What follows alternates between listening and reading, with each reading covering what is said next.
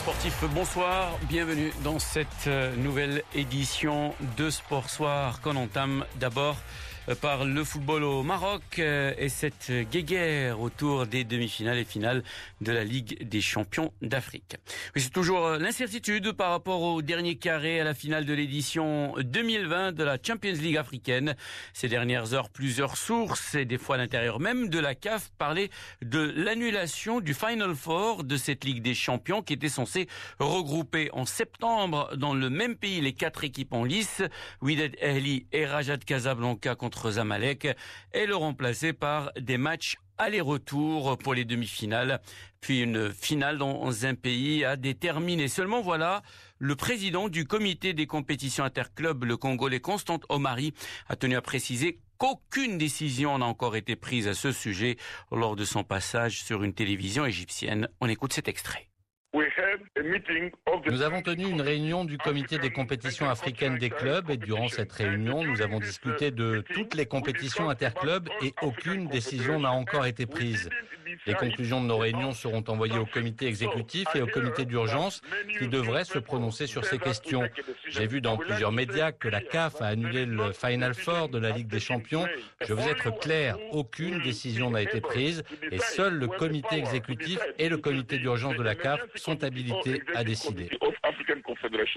Constante Omari, président du comité des compétitions interclubs à la CAF hier, la Fédération égyptienne de football a dans un communiqué fustigé ce projet d'annulation du Final Four et euh, reproché à la CAF de vouloir maintenir le Final Four au Maroc en Coupe de la CAF malgré la présence de deux clubs marocains en demi-finale de cette épreuve, la Renaissance sportive de et le Hassania d'Agadir.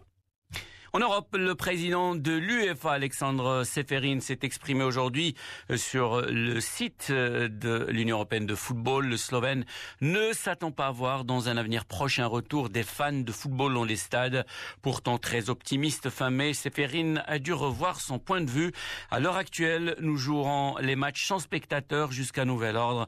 Nous ne prendrons aucun risque, a déclaré le patron du football européen. Seferin s'est toutefois dit heureux et soulagé que le football reprenne à travers l'Europe.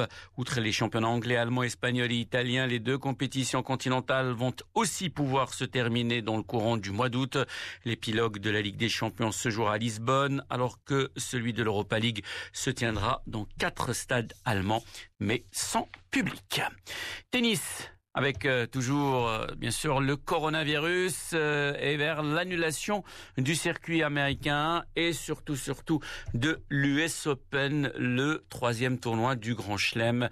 Ce n'est plus qu'une question d'heure. Le tournoi de Washington qui devait lancer euh, cette, euh, ce, circuit américain. Le tournoi de Washington s'apprête à annoncer l'annulation de son édition 2020 ou euh, ce soir ou plus tard demain, ce que confirme le New York Times. Le City Open devait sonner la reprise donc du circuit masculin.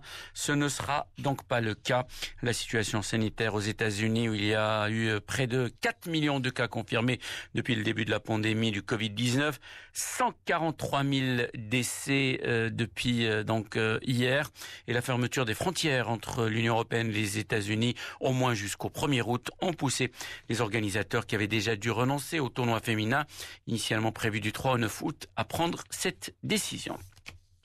Enfin, le champion italien de cyclisme handisport, Alex Zanardi, très gravement blessé il y a un mois, a été transféré dans un centre de rééducation. C'est ce qu'a annoncé l'hôpital de Sienne où il était traité depuis son accident. Alessandro Zanardi, 53 ans, a été très gravement touché à la tête euh, lors d'un accident le 19 juin aux commandes de son vélo à main.